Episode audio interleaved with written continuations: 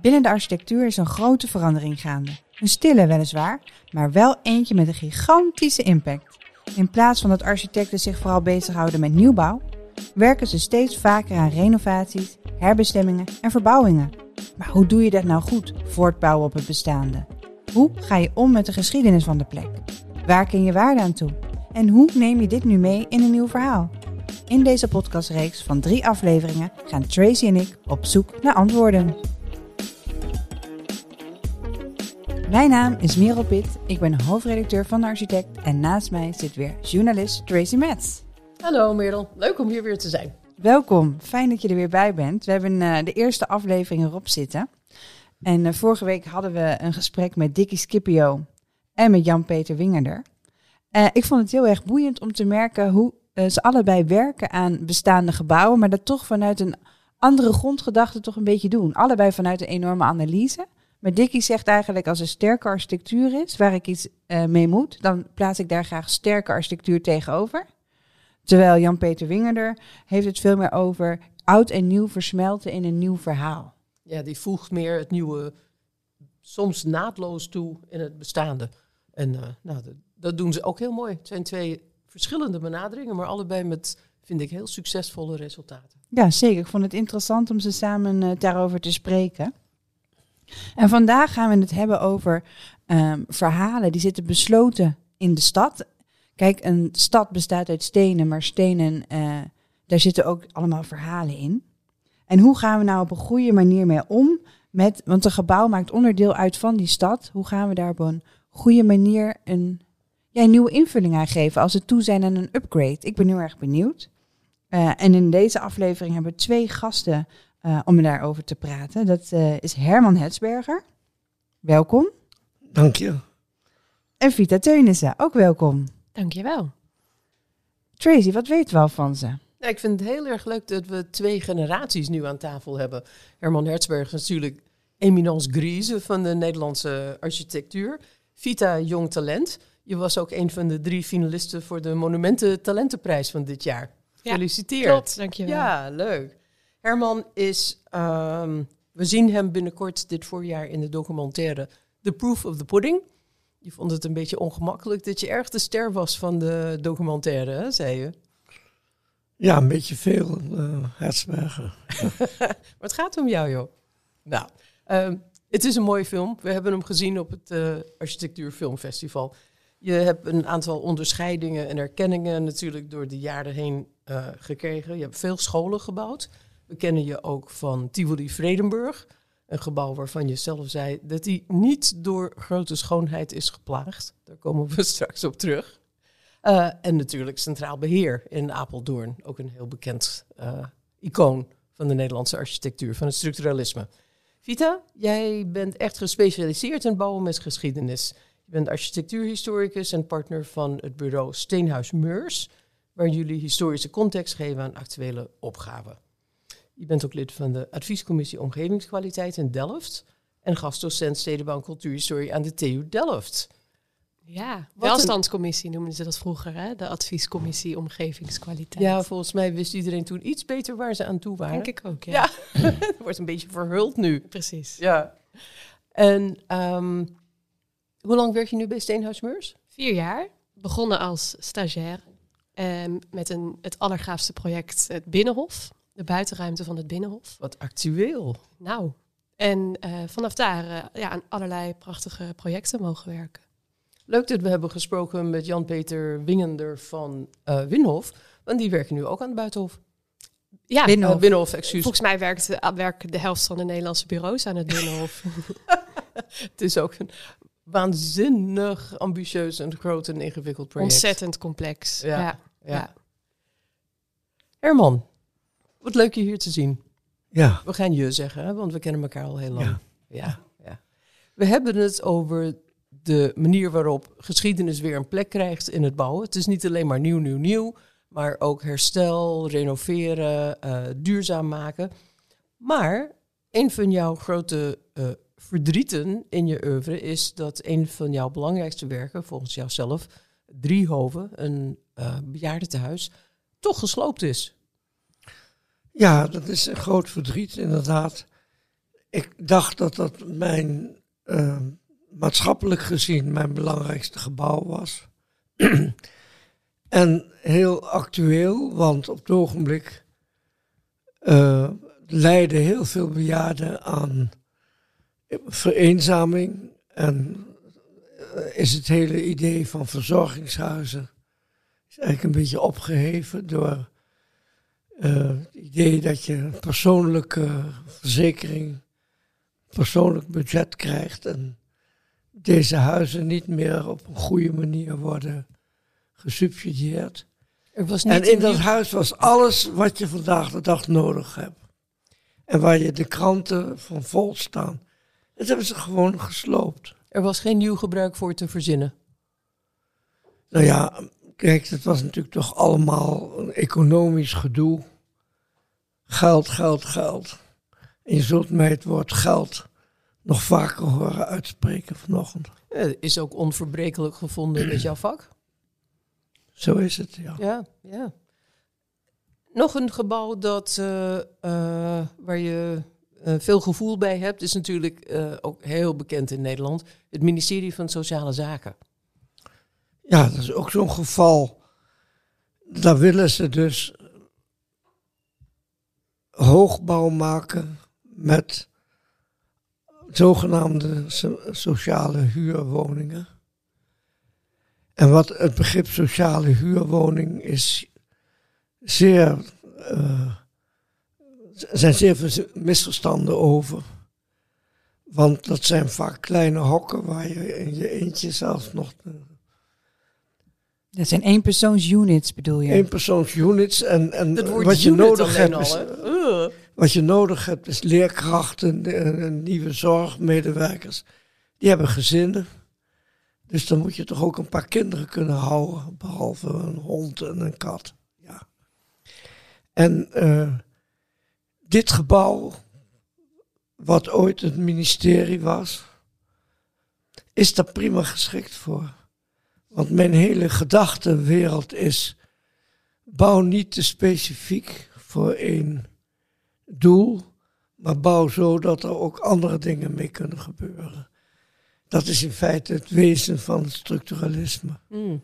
Dat je dus uh, niet te specifiek bent. Dat je dus ruimte-eenheden maakt die voor verschillende dingen gebruikt kunnen Dat zeggen ze over de 17e eeuwse grachtenpanden, die juist uh, heel erg flexibel zijn. Absoluut. En voor verschillende doelen bruikbaar. Absoluut, maar ook de klassieke organisatie van bijvoorbeeld barokgebouwen uh, hebben een fantastisch middentrappenhuis en daaromheen alle uh, andere vertrekken. En daar kun je een museum van maken, daar kun je een, een, een, een ziekenhuis van maken.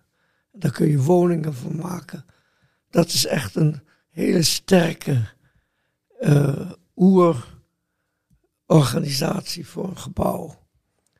En al die gebouwen die zo precies tegenwoordig op het programma van eisen gemaakt worden met 27 vierkante meter voor de assistent eh, bedrijfsleider en 28 vierkante meter voor de secretaresse zus en zo en 30 vierkante meter. Dat moet allemaal precies passen, want elke vierkante meter kost geld, daar komt het. En dat worden hele specifieke gebouwen die als er niet diezelfde taak in verricht wordt, dan kun je ze weggooien. En je moet geen gebouwen weggooien, je moet alles bewaren. Dus sloop is moord. Zo. Nou, onze kernachtige uitspraak voor vandaag hebben we meer dan sloop is moord. Ja. En wat ik, waar ik ook heel erg nu aan moet denken, was uit uh, de documentaire. Zij eigenlijk gebouwen zijn als woorden. Ze krijgen gewoon een nieuwe betekenis in de loop van de ja, tijd. Ja, dat is precies wat ik wil zeggen. Ja. En uh, daarop probeer ik ook te, te bouwen. Dus het idee van de openheid, de, de uh, interpreteerbaarheid van, van dingen. Je hebt wel eens gezegd over je architectuur, of eigenlijk over een ideale architectuur. De structuur hou je in stand en de invulling kan veranderen. Ja, en dat, en dat structuralisme heeft natuurlijk ook, dat maakt het woord zo ingewikkeld, heeft natuurlijk ook met de structuur, de, de, de opbouw van een gebouw te maken. maar in wezen is het een begrip wat uit de taalfilosofie komt, die het verschil tussen taal en het gebruik van taal uh, vastlegt. Dus je hebt verschillende schrijvers, die hebben hun eigen stijl, maar gebruiken dezelfde taal. Dus je, je kunt met dezelfde het, uh, grammatica, dezelfde taal dus, kun je dus hele verschillende dingen doen. En dat idee is het idee om, uh, van structuralisme in de architectuur, om dat ook in de architectuur te doen. Jouw overtuiging is dat er in een knoert van een gebouw, een kantoorgebouw als sociale zaken, wel 4 tot 500 sociale woningen zouden kunnen worden ondergebracht. Dat is gewoon zo. Dat, mijn, mijn idee is, is, is in dit geval een feit. Heel goed. Heb je dat zelf uitgetekend en onderzocht met je bureau? Dat heb ik zelf uitgetekend en onderzocht ja. met mijn bureau. En hoe kan het dan dat het nu toch niet gebeurt dan, Herman? Wat, welke kink in de kabel is daar dan? Ja, er is een onderonsje van het gemeentebestuur van Den Haag met de eigenaar, projectontwikkelaar, denk ik. Dat kan ik niet bewijzen. Maar dat ziet er wel een beetje naar uit. En dat is een kwestie van macht en het is een kwestie van geld. Men denkt meer uit dat stuk terrein te kunnen krijgen. En men is verliefd op hoogbouw, de erecties van de stad. Men wil dus, als je hier Den Haag binnenkomt, dan zie je al dat daar de gebouwen allemaal tegen elkaar opbieden. Wie hoger is, is sterker. En ja, ik denk dat die woningbouw die daarmee gemaakt wordt, meer op hotels lijkt dan op woningbouw. Ik ben er laatst geweest op een excursie met de vrienden van Den Haag. En ik was helemaal verrast hoe geweldig het nu gebruikt wordt. Er zitten allerlei academies in en het is echt, ik was werkelijk verbaasd. En voor het eerst van mijn leven trots op mijn eigen gebouw, dat het echt ook werkte op de manier zoals ik dat zo aardig beschreef. Dus dit werkte beter dan voor de ambtenaren van sociale zaken? Ja, die ambtenaren, dat waren natuurlijk, die moesten allemaal aan het raam zitten en die moesten allemaal hadden allemaal eisen en een heel gevoelig verhaal. Maar deze mensen wisten het echt in vrijheid te gebruiken. Er werden ook dingen doorgebroken, wanden verwijderd. En uh, precies zoals ik erover gedroomd had. Zo ziet het uit. Ja, er zitten heel veel um, sociale initiatieven nu ook, hè? Ja, er is een academie voor een, horeca-academie. En een, een, een heektech iets dergelijks. En wij waren daar met een excursie met een aantal mensen. En al die studenten die keken niet op. Die waren gewoon op werk daar allemaal. Het was echt een, een hele creatieve plek. Een hele creatieve plek. Nou, daar werd je blij van. Ja, ja, ja. Dus, maar er blijft nog steeds dat, dat uh, uh, beeld van sloop boven hangen. En ik, uh, ik hoop van harte dat het gewoon doorgaat. Kijk, dat, dat gebouw is natuurlijk een beetje een burg. Het is ook geen mooi gebouw in de, in de ogen van de mensen. Maar het kan mooi worden, want het kan uitbloeien. Het kan open worden. Het kan zelfs een, een grote openbare passageachtige binnenruimte krijgen waar allerlei dingen komen. Ik zie daar van alles voor me. Ken jij het gebouw Vita? Ik ben er zelf nooit geweest, maar ik ken het goed van buitenaf. En ik sla even aan, Herman, op wat je zei, die vrijheid van gebruik. Dat is volgens mij interessant aan die generatie gebouwen waar we het hier over hebben. Ze zijn ontworpen um, voor mensen die zich vrij kunnen bewegen, zonder dat ze zich verloren hoeven te voelen in het gebouw. En dat is iets waar we in de gebouwen die nu worden gebouwd van kunnen leren. Nou, kijk eens aan.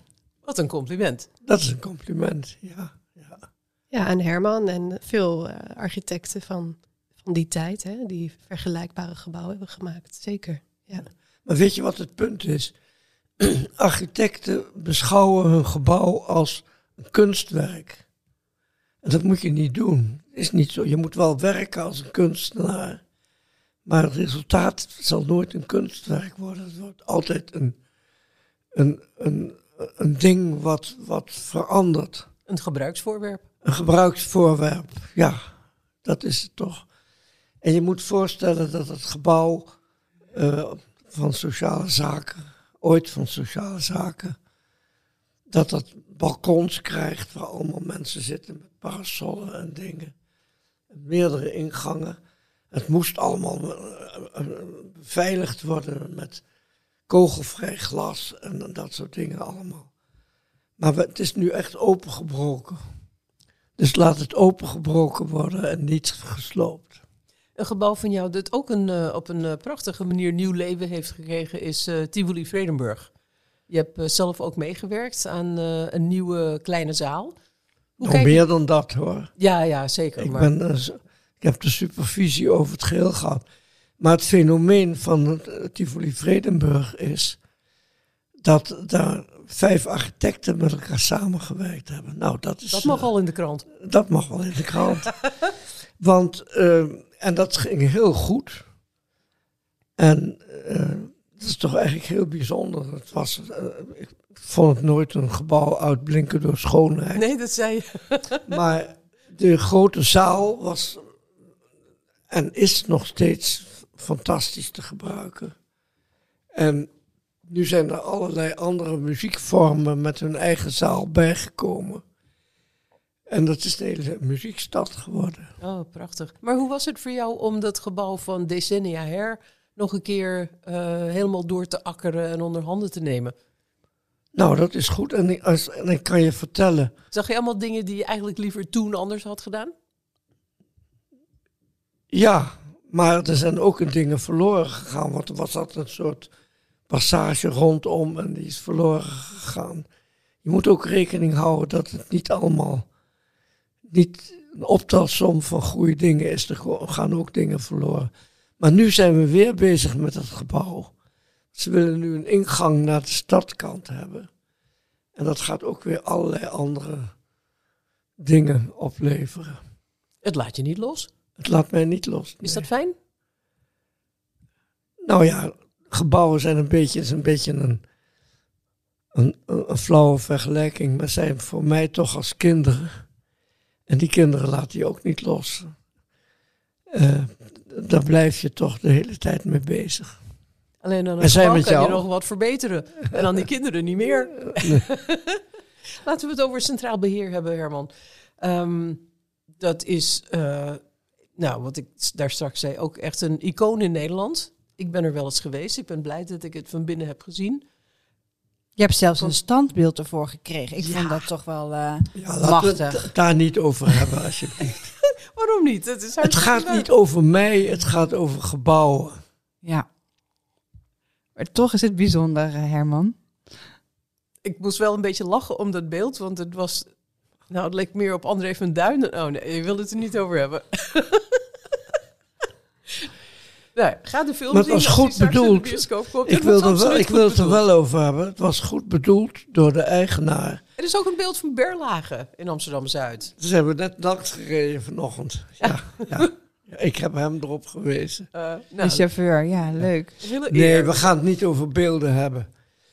Maar wel over centraal beheer. Centraal beheer is in handen gevallen van een goedwillende projectontwikkelaar die ook op zijn centen moet letten. En alles kost geld. En ja, hij kan het ook niet voor elkaar krijgen om die enorme investering te doen. Wij hebben natuurlijk op school geleerd dat een gebouw waarvan het betonskelet of het staalskelet blijft staan, dat de inrichting twee derde kost van de totale bouwkosten. Dus je kunt er goedkopere woningen in maken dan wanneer je ze helemaal nieuw moet maken. Stuk goedkoper. Dat scheelt een derde. Maar dit is een heel moeilijk geval. En er moet gewoon geld komen. En het is een moeilijk geval volgens mij, omdat het behoorlijk dense is. Hè? In het midden heb je weinig daglicht. Klopt dat? Nee, onzin. Oké. Je hebt veel daglicht. Er is helemaal niks aan de hand. Maar het idee, kijk, het idee is dat tegenwoordig wil men efficiënt bouwen op rendement. Geen enkele vierkante meter uh, waar je niet een directe bestemming voor hebt. En dit gebouw heeft juist een, uh, een hele grote overvloed aan, gebouw, aan, aan vierkante meters die niet direct een bestemming hebben. De gedachte was dat, dat je daar je klanten kon ontvangen, dat je daar uh, koffie kon drinken, dat je daar elkaar kon ontmoeten en op de een of andere manier andere relaties leggen dan alleen maar de directe relatie over jouw getallen en jouw hypotheken en weet ik wat voor dingen. En dat is natuurlijk een verloren kwaliteit. Kwaliteit die op dit moment niet meer in de. Het zijn geen verkoopbare vierkante meters. Het zijn geen verkoopbare. Er kan geen rendement. Nee, ze staan niet in de balans, gaan ze niet mee. Precies, en dat is exact waar het over gaat. En die projectontwikkelaar die, die moet rendement halen. Dat is zijn zaak. Kun je het mee eens zijn of niet? Dus als jullie dat gebouw zo bijzonder vinden, als je dat belangrijk vindt, ja, dan moet er, dan moet er ergens geld vandaan komen. Dan lukt het. Binnenkort wordt het, uh, krijgt het een monumentenstatus. Ja, maar of die monumentenstatus doen ze tegenwoordig ook zo vreselijk lang. Dat moet, er gaan jaren overheen. Vroeger zeiden ze gewoon dat is een monument en dat en dat. Maar dat is nu niet meer zo. Dus ik zit te wachten met spanning. Zou dat veel Maak er nou een monument van? Absoluut. Ja. Absoluut. Herken je dat, Vita? Ja, als, er een als het een monument is, komen er ook subsidies vrij, andere status. Uh, en ik denk dat... Maar ook nieuwe beperkingen, Vita, Nieuwe beperkingen, vaak ook. Maar de truc is om het niet als beperkingen te zien. Hè? Dat is oh. altijd wel even een knopje om. Nou ja, die beperkingen, als ik even mag, is natuurlijk het probleem. Wil je het dan in oude staat uh, weer opnieuw oplappen? Of wil je toestaan dat het vernieuwt? En dat het dus in wat ooit een kantoorgebouw was, en ik ben geneigd om te zeggen, wat ooit gebruikt werd als kantoorgebouw, uh, moet dus ook woningbouw kunnen worden. Want woningbouw is ons grootste probleem. En dat is waar, waar we ons allemaal op moeten richten. Maar dan zou die monumentencommissie ook natuurlijk ogen voor moeten hebben. En die discussie is ook nog niet afge, afgerond. Nee, er was ook al levendige discussie met welstand. Dus uh, nou, we zijn allemaal erg. Uh... Alsjeblieft, praat, het, praat niet over welstand. Want dan kan ik me niet meer beheersen. Oh, we gaan het met Vita over welstandscommissies hebben, want ze is er lid van. Um, tot slot, Herman, je was nogal kritisch. Uh, uh, nee, voordat we daar naartoe gaan. MWRDV, dat plan om centraal beheer in een nieuwe wijk op te nemen. Hertzberger Park. Ja, dat is een poging om op die manier geld te genereren. Door in het terrein wat er omheen staat, dus meer woningen te maken. En dat kan ik geen slecht idee vinden. En ik kan heel goed met Winnie Maas overweg. En uh, dat zou best heel goed kunnen worden. Je had uh, daar straks uh, kritische woorden voor de stedenbouw van nu. Allemaal alleenstaande gebouwen, allemaal erecties. Hebben we de, de, de kunst van het stadmaken kwijtgeraakt? En kunnen we dat weer terugwinnen nu we veel meer letten op renovatie, duurzaamheid, identiteit, ja, bouwen met geschiedenis? die problemen van de stad zitten niet alleen maar in het gebouwde, maar zitten vooral in de ruimte daartussen. Jan Geel. Dit is een, een, een, een opmerking die ik niet zelf bedacht heb, maar er is een, een Duitser geweest, een meneer Brinkman, die dus Berlage heel sterk beïnvloed heeft. Die zegt wij stedenbouw is de ruimte maken met behulp van de gebouwde massa. En daar ben ik heel erg enthousiast van, van die uit, uitdrukking. Want wat er ontbreekt in de moderne stad, is de omvattende ruimte. Kijk, zo mooi omvattend als Bernini zijn zuilengalerij voor de Sint-Pieter heeft gemaakt. Dat is het summum natuurlijk. Daar kun je dus uh, naar de paus luisteren. Je kunt ook demonstraties tegen de kerk houden. En dan is de, in letterlijke zin het gebouwde omvat de mensenmenigte. En dat is voor mij een voorbeeld, ik zou dat nog een aantal kunnen noemen, uh, van goede stedenbouw natuurlijk. Dus we moeten ook leren om niet alleen maar onze eigen egotorens te maken, maar om daar ook een gemeenschappelijk iets van te maken. En dan kun je naar Berlage kijken, naar Plansuit. Maar ik ben benieuwd over, over een ander verhaal. Ja, maar wel een uh, heel bekend verhaal. Ja. Ik ben benieuwd over, of we hier over 50 jaar zitten te praten over uh, nieuwe bestemmingen van die egotorens. Maar daar zijn wij niet bij. Nee, daar zijn wij niet bij. Dankjewel Herman. Over naar Merel. Dan zijn Vita en ik de oude besjes aan tafel misschien. Ah. ik hoop het mee te maken. Zijn wij dan oude besjes? nee hoor, Herman, excuses. Vita, leuk dat je er bent. En nog even één uh, leuk feitje. Je bent stagiair bij de architect geweest, hè? Ja, tijd, ja dat was vlak voordat ik bij Steenhuis Meurs ging werken. Toen was jij er nog niet. Nou, ik ben daarvoor volgens mij geweest. Ik uh, zat er net tussenin. Ja, Zat, ik ben twee keer bij de architect. Ja, oh, ja. Is mijn tweede keer bij de architect. Leuk? Ja, ja, dat was een andere tijd. Ja. Toen wilde je ook graag schrijven. Ja, ik wilde graag. Nou, ik, ik studeerde bouwkunde in, uh, in Delft. En ik vond het leuk om te ontwerpen, maar ik vond het nog leuker om naar andere ontwerpen te kijken en erover na te denken. En um, nou ja, over de vragen na te denken waar wij het nu over hebben. Wat doen we met wat er allemaal al is? Toen dacht ik, nou, misschien moet ik journalist worden. Hè? Dan ga je reflecteren op, uh, op, op wat er is. Ging bij de architect. Uh, toen ben ik architectuurgeschiedenis gaan studeren. Daar leer je ook veel over architectuurtheorie. In Amsterdam aan de Vrije Universiteit. En zo is het een beetje doorgerold. En nu heb ik volgens mij de perfecte tussenvorm gevonden voor mij tussen um, uh, geschiedenis en toekomst. Ja.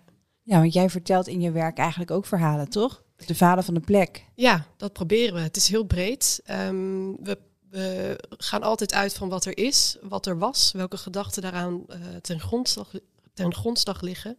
En vanuit daar proberen we mee te denken. En ook concrete aanknopingspunten te geven voor hoe je daarop verder kan bouwen in plaats van uh, overheen kan bouwen. Ja, precies. Uh, heb je ooit eens uh, een gebouw van Herman Hertzberger mogen analyseren? Nog niet, nee. Wel van tijdgenoten. Ja? Um, het Koninklijk Conservatorium van Leon Waterman wordt ook gesloopt, ook voor een erectie. Um, uh, de Centrale Bibliotheek van uh, Bakema, maar vooral zijn In Rotterdam bedoel je? In Rotterdam, ja. Uh, van Bakema en Hans Boot heeft eenzelfde gedachte, een gebouw als stad. En ook daarin is prachtig die vrijheid van de mens, maar tegelijkertijd ook de herbergzaamheid voor de mens ontworpen. Vanuit de grootsheid beweeg je daar steeds meer naar intieme ruimtes waar je kunt studeren. En die thema's herken ik wel in het werk van Herman. Ja, precies. Is dat echt iets van de jaren zeventig?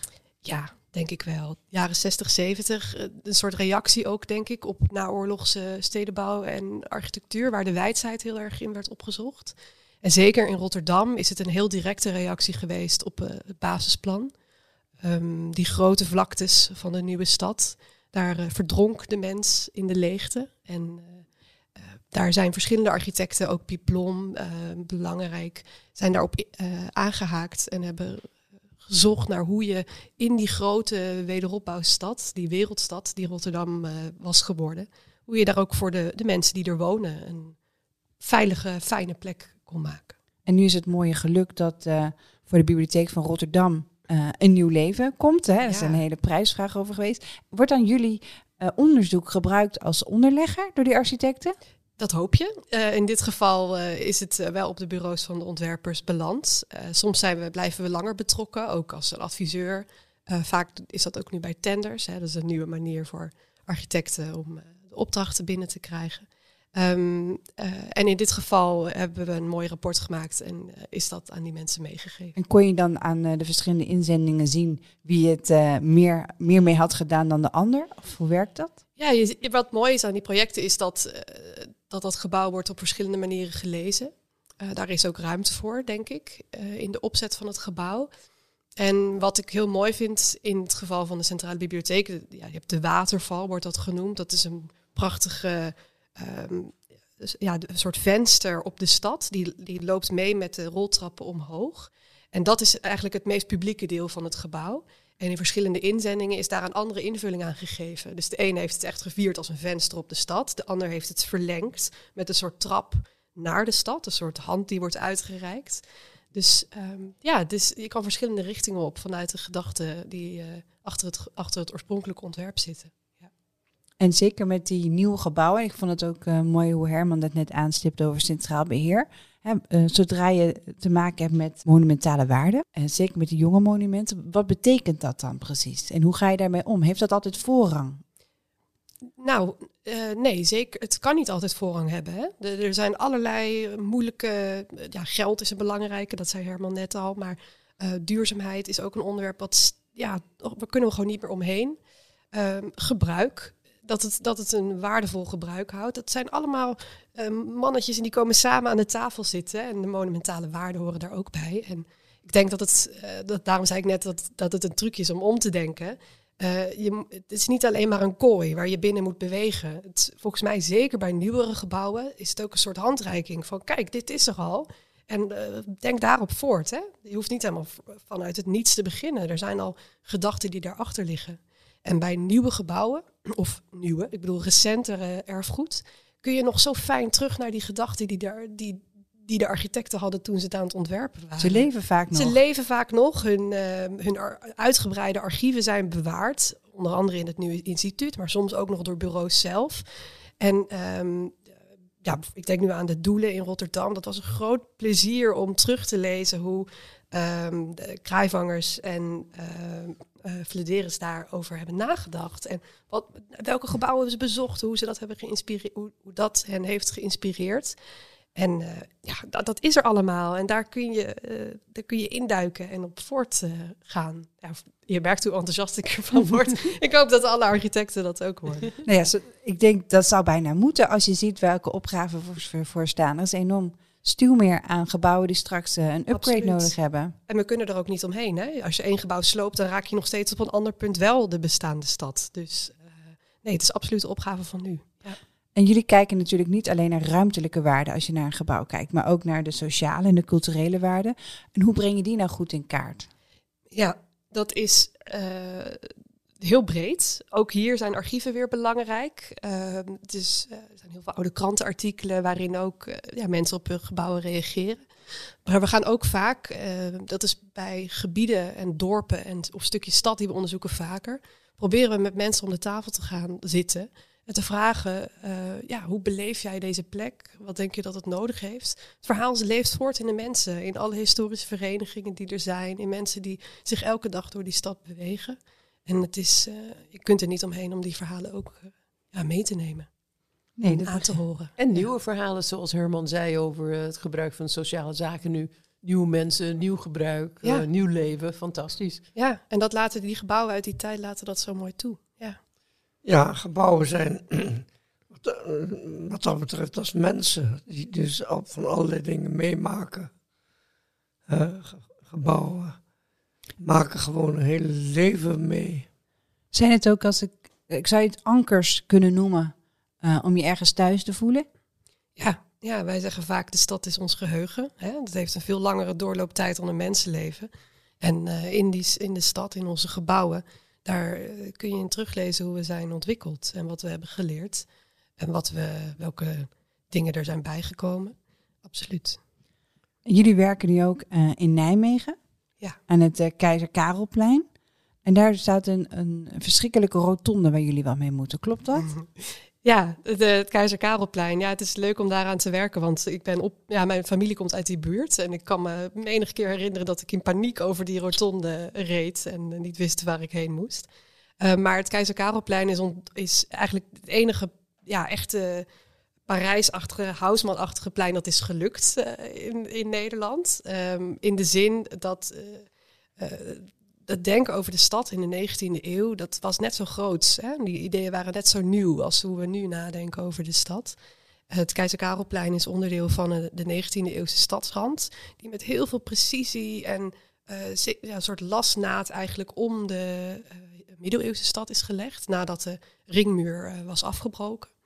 En um, die, wat, wat mooi is in die, eigenlijk die hele strook van de stad, is dat er in de wederopbouwperiode weer net zo zorgvuldig is gekeken naar, oké, okay, we willen omhoog, we willen sociale woningbouw toevoegen.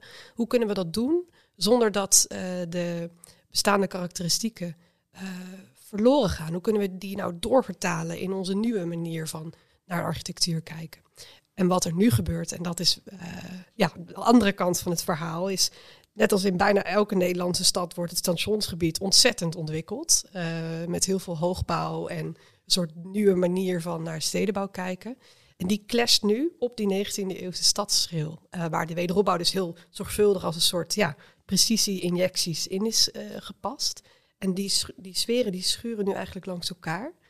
En uh, ja, wat zo mooi is in die 19e eeuwse stadsschil, is je hebt daar de bestaande stad om op voor te bouwen. Dus in plaats van uh, gebouwen daar te slopen, wat bij een aantal wederopbouwgebouwen wel uh, ja, een beetje in de toekomst nu is, kun je ook kijken, nou goed, wat kunnen we nou leren van hoe er eerder met deze stad is omgegaan?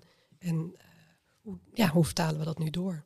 Het gaat altijd om het lezen van het weefsel en zoeken naar hoe je daar op een nieuwe manier, maar wel passend op voort kan bouwen.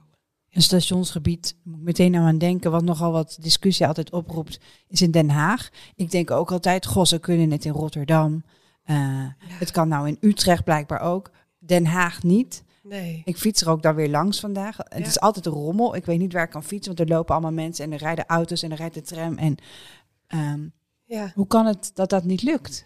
Ja, dat, dat, dat heeft veel redenen. Ik denk dat het in Den Haag meer dan op andere plekken het geval is dat daar zoveel partijen wat over te zeggen hebben. Het Rijk, de provincie, de gemeente, ProRail, NS, de burger, de huidige gebruikers.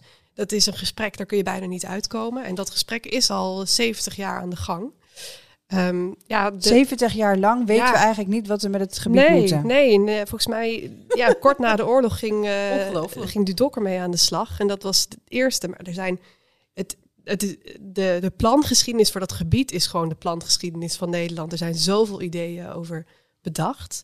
Um, wat het pijnlijke daar is, is dat al die, al die, al die plannen die zijn deels eh, zijn toegepast. Hè? Als een soort fragmenten vallen ze over elkaar. Maar hoe ze samenkomen, die ruimte tussen de gebouwen, waar Herman het net ook over had, die lukt maar niet. Nee. En het pijnlijke is dat de oudste gebouwen die daar nu nog staan, die, dat zijn allemaal gebouwen uit de jaren tachtig. Waar we nog niet zoveel liefde voor voelen. Nee, en die moeten alweer weg. Ja, ja er ja. staat natuurlijk zo'n enorm grindbetonnen kolos. Ja, buitenlandse zaken bedoel je misschien? Of Nationaal Archief? Nee, waar, waar gewoon het station zelf. Oh, ja. Nou, die zie je nog niet eens als je het station uitkomt. Nee, nee je ziet eerst heel andere dingen. Ja, ja. ja. ik zie hem altijd als ik uh, aankom fietsen met die grote klok. Dan weet ik of ik hier op tijd ben. Ja, maar het zijn, er, zit zoveel, ja, er zit zoveel geld in die locaties. En zoveel, dat rendementsdenken waar Herman het over had, dat zit daar zo diep in. En ja, het is moeilijk om daaruit te komen. En tegelijkertijd is er ook wel weer leegstand. Ja, wonderlijk. Ja. ja. Ik ben helemaal verliefd geworden op het Koninklijk Conservatorium. Uh, van Waterman, ik noemde hem net al even. Was zelf ook uh, conservatorium geschoold cellist. Oh ja? Ja. ja. Wat leuk. Mooi hè? Ik wil ja. samen spelen. Ik heb, ja? Ik speel piano. Oh ja. Nee, ik bedoel, uh, Waterman was... ja, Waterman heb ik heel goed gekend. En daar heb ik praktisch gewerkt. Dat ja. weer ook. Ja. ja. Ja, ik vond het een... een enorme bronpot. Ja?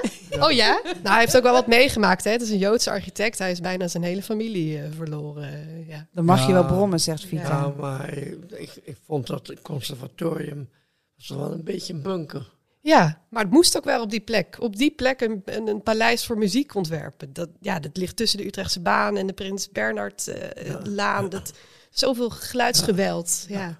Ja. Lee Waterman, ik ken hem heel goed. Oh, mooi. Hij speelde prachtig cello. Ja, ja. Ja, wat, mooi, wat wel mooi is aan het gebouw is de zachtheid naar binnen toe. Dus het is rond twee binnenhoven ontworpen. Ehm, en daar is het gebouw heel vriendelijk en open. En hij heeft echt ontworpen voor muzikanten. Hè? Hij had, bedacht van oké, muzikanten, dat zijn mensen die zich graag terugtrekken. Het zijn verlegen mensen. Ja, hij die... was in de eerste plaats muzikant eigenlijk. Ja, ja, hè? ja, dat heb ik ook het gevoel. Ja, ik heb hem helaas niet gekend, maar ja. Ja, ik ben in het nieuwe conservatorium natuurlijk geweest, in Amara. En daar zijn uh, eh, 1100 studio's gemaakt voor die uh, muzikanten om zich terug te trekken. Zaten die daar, dan, dan, dan wordt het bijna een bunker, toch? Nou, wat, wat heel mooi is aan, uh, aan het vorige conservatoriumgebouw, is aan die bunker hangen een paar erkertjes, glazen hokjes. En Waterman had het bedacht, ja, voordat ze dan hun examen moeten doen, dan kunnen ze in die hokjes nog even hun instrument stemmen. En even in zichzelf uh, één worden met de muziek. En ja, dat soort plekjes, daar houd ik van in gebouwen. En, uh, Heel erg vanuit het gebruik bedacht. Absoluut. Mag ik nog wat zeggen? Zeker, Herman. Het is natuurlijk een van de problemen van de architectuur is dat het helemaal op individualisme en op privacy is ingesteld. En dat we natuurlijk het, uh, de, de sociale verbinding vergeten hebben. En in een conservatorium zitten die mensen zeven uur per dag privé te studeren. Maar op een bepaald moment moeten ze in een orkest samenwerken. Dus je zou eigenlijk in een conservatorium, zou je dus eigenlijk een model van de stad moeten maken. Ja, ja absoluut. Niet alleen privé, maar ook met elkaar naar elkaar luisteren, naar elkaar kijken. Ja, en waar je binnenkwam in dit gebouw was een soort twee hoge kantineruimte. Ehm, ja, die is een beetje veranderd hoor in de loop van de tijd. Die heeft zijn kracht een beetje verloren. Maar ja, ja het gaat over bewegen. Collectiviteit is daarin een belangrijk woord. Hè. Het gaat vanuit het openbare naar het collectieve en dan het private. En die tussenstap die is zo belangrijk. Ja. Precies, ja. En jij kent vanuit je werk heel veel verhalen van heel veel plekken, van heel veel gebouwen. Vervolgens schrijf je die op en maak je kaarten en je geeft dat dan over. Um, en dan... Trillende ja, handen, ja, alsjeblieft. Ja. Doe er wat goeds mee. Staan er do's en don'ts in voor architecten? Of? Ja, ik denk uh, absoluut. wat wij doen is heel verschillend. Maar we maken ook transformatiekaders. Dat is een belangrijk instrument, omdat het niet alleen maar zegt... hier mag je niet aankomen, dit moet je behouden. Stop, hier uh, heb jij niks mee te maken. Maar het geeft ook aan uh, hoe je er wel op voort kan bouwen. En soms is dat heel concreet. Hè? Maximale hoogtes of uh, rooilijnen waar je je aan moet houden. En soms is het associatiever. Ehm, verhalen van vroeger, eh, hoe je die weer zichtbaar kan maken. Heb je ook wel eens een keer gehad dat je denkt, ze zijn aan de, aan de haal gegaan met mijn onderzoek. Moet je kijken hoe ze het hebben gebruikt en nu is er dit uitgekomen. Nou, dat is het voordeel van pas vier jaar in het vak zitten. Ik heb nog geen projecten die helemaal zijn opgeleverd. Ze zijn nu net met het Binnenhof begonnen, met de buitenruimte. Um, ja, het gebeurt wel, het is mij niet overkomen. Het gebeurt wel dat uh, ons vak wordt gebruikt om uh, een project wit te wassen, noemen wij dat. Uh, hè, van goh, wij willen dit slopen, maar de gemeente wil een monument. Uh, help ons. Ja, maar dat doen wij niet. Want we gaan alleen werken waar, er nog, waar we nog van betekenis kunnen zijn. Want ik kan me voorstellen dat jullie werk wel gebruikt wordt, bijvoorbeeld voor branding. Wat misschien ook een vorm van witwassen is. Want iedereen, iedere ontwikkelaar, ieder architect wil zijn gebouw identiteit meegeven en geworteldheid in het lokale. En ik kan me voorstellen dat jullie rapporten soms ook ehm, heel goed uitkomen. Ja, dan, en dan hoop je maar dat ze ook met de inhoud aan de slag gaan. Hè? Dat ze ook dat die branding. Branding is niet altijd erg. Als je doet wat je belooft, dan ben je volgens mij goed bezig. En ik denk dat we ze daar, uh, hoop ik, altijd in inspireren. Ja, want dat viel ons ook op, het Tracy, bij Centraal Beheer. Het verhaal van uh, Winnie Maas, dat hij meteen denkt in branding. Ja, het ging meteen over uh, een nieuwe naam. Mm. Dan denk ik, laten we eerst naar het gebouw kijken. Ja, hij is, ja. Uh, ik denk dat ook, ja. Hij en MVRV, MVRDV zijn daar heel goed in. Ja, die, dus zijn hele talenten. communicatieve architectuur altijd. ik vroeg me nog af, als je nou zo kijkt naar Nederland, wat zou je wat zou nou een droomopdracht nog zijn? Waaraan zou je nog willen werken? Nou, ik heb wel uh, best wel wat droomprojecten gehad. Ik noem wel het Binnenhof, dat is natuurlijk giga als je eerste project is. Ik vind die, de tijd waar we het nu eigenlijk over hebben, veel in dit gesprek, tussen de jaren 60 en 90, zo'n interessante tijd, omdat ik denk dat ze toen aan, uh, aan aspecten ontwierpen. Ik noemde al collectiviteit, uh, overgangen, geborgenheid, die we nu zo nodig hebben. En ik, volgens mij het is het is heel fijn dat er steeds meer aandacht voor komt en dat we die periode langzamerhand steeds meer gaan waarderen. Um, ja, dat duurt best wel lang, hè? Duurt wel lang. Ja, maar goed, het heeft een officiële titel nu, hè, Post 65. En er worden in allerlei gemeentes inventarisaties naar gedaan.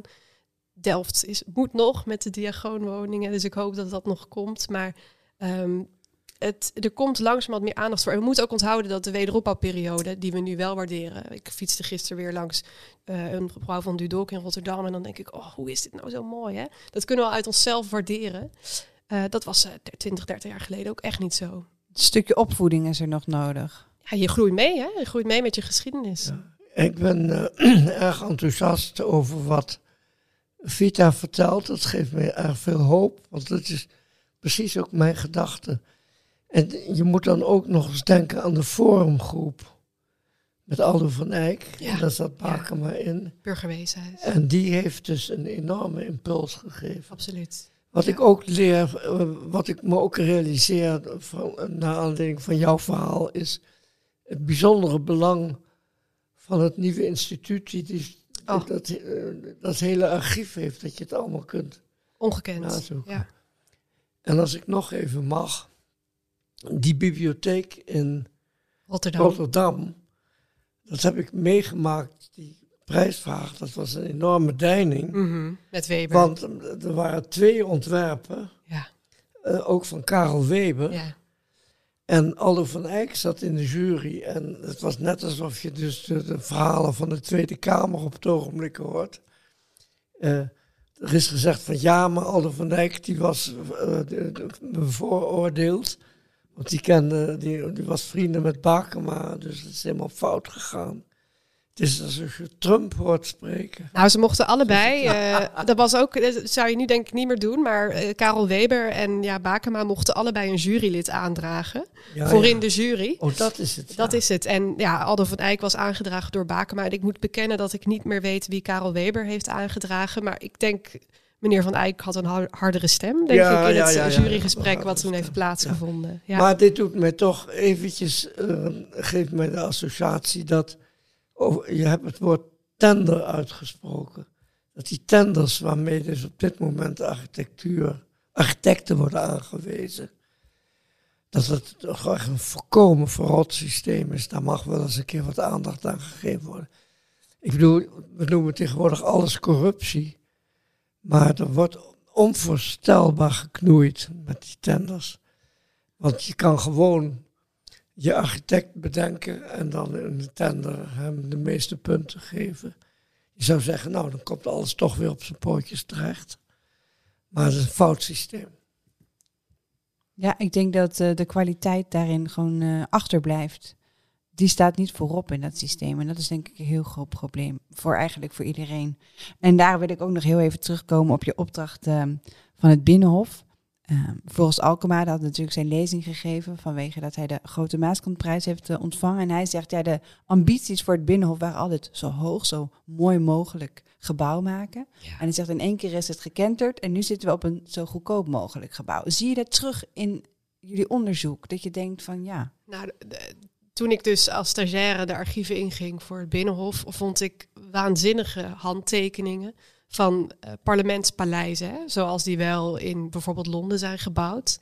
Die, uh, we dachten inderdaad uh, nog tot 100 jaar geleden zo anders over onze politieke representatie in gebouwen.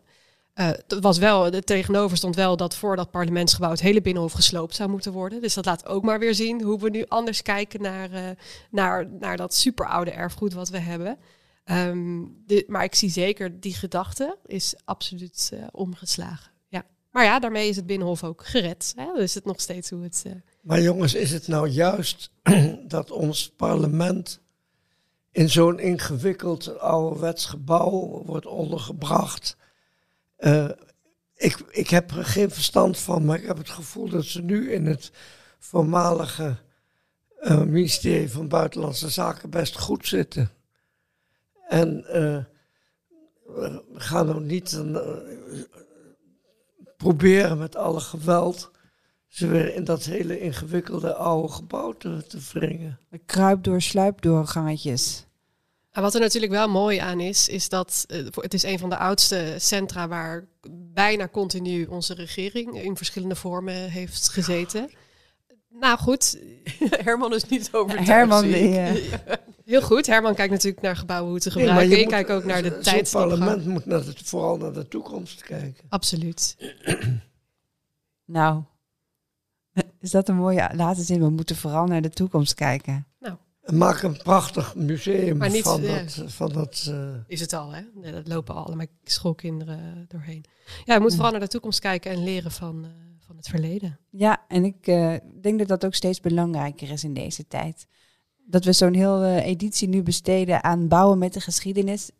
30 jaar geleden hadden we dat toch niet gemaakt als architecten. Was dat echt iets uh, wat toebehoorde aan een specifieke groep? Ja, dat, ja, dat is misschien ook iets wat ik ook wat we vaak merken, is het geschiedenis biedt ook troost. troost. De toekomst is zo ingewikkeld en uh, het is ook niet iets om in terug te kruipen en alleen maar terug te kijken. Maar het is ook fijn om soms te zien dat dingen zich herhalen. Dat er al 70 jaar over Den Haag wordt nagedacht.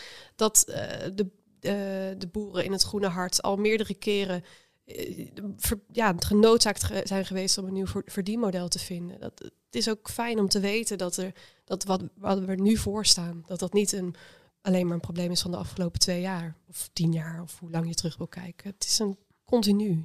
Ja. Continu proces. Ja. Dat de oudere generatie altijd denkt dat de jonge generatie lui is ook. Denk, zie, moet ik altijd aan denken als ik dat zie. In, uh, ja, maar de jonge generatie is ook niet zonder kritiek op de oudere generatie. Dat gaat twee kanten op, toch? Zeker. Nee, ja. Heel goed optimisme. En we moeten niet alleen maar over alle dingen die misgaan praten. We moeten beseffen dat er ook een heleboel goed gaat. Ja, heel belangrijk. Ja, ik vind het heel mooi dat we een gesprek over bouwen met geschiedenis eindigen met juist het belang van de blik op de toekomst. Ja, Want daar willen we al die geschiedenis voor behouden, dat het een toekomst heeft. Zeker. Zeker. Nou, dank Herman en Vita voor jullie komst. Het was een heel mooi gesprek. Ik vond het ook heel erg leuk hoe jullie met elkaar samen in gesprek gingen. Dank Tracy voor je komst weer om naast mij te zitten. En dank alle luisteraars voor het luisteren. Volgende week schuiven Sjoerd Soeters en Michelle Provoost bij ons aan. En we gaan het met hen hebben over nostalgie in architectuur. Nostalgie naar bepaalde tijden in architectuur worden volgens Soeters goed ingezet om fijne leef- en woonomgevingen te maken. Hij doet het ook veel. Veel referenties gebruikt hij in zijn architectuur, maar ook in zijn stedenbouw. Tegelijkertijd missen we nog de nostalgie naar de post-65 architectuur, als we tenminste Michelle Provoost mogen geloven. Zij heeft een onderzoek gedaan naar de uitbreidingswijken in een boekje. Ze noemt dat een onvoltooid project. Daar was altijd heel veel ambitie voor, maar hebben nooit tot een goed einde kunnen brengen. En nu is er eigenlijk, kun je zeggen, een tweede kans voor al die wijken, want ze zijn toe aan een upgrade. Hoe lang moet er eigenlijk overheen gaan voordat je zo'n wijk in je hart gaat sluiten? Ik hoop dat zij daar iets over kan zeggen. Misschien moet je er zijn opgegroeid. Dat helpt sowieso. Want dan heb je kinderherinneringen. Maar verder voor het grote publiek, is het 50 jaar? Is het een eeuw? Ik weet het niet. Je moet beseffen wat de kwaliteiten ervan zijn. En niet alleen maar uh, denken dat alles fout is. Ik ben ook benieuwd wat de kwaliteit ooit eens wordt van deze tijd. Maar dat is uh, weer eens voor een andere podcast. Nou, hou vooral onze socials en nieuwsbrief in de gaten, want de volgende aflevering komt op 12 december online. Deze podcastreeks is gratis te beluisteren en dat is mogelijk gemaakt door onze abonnees. Heb je ervan genoten? Steun ons dan en neem ook een abonnement. Tot volgende week.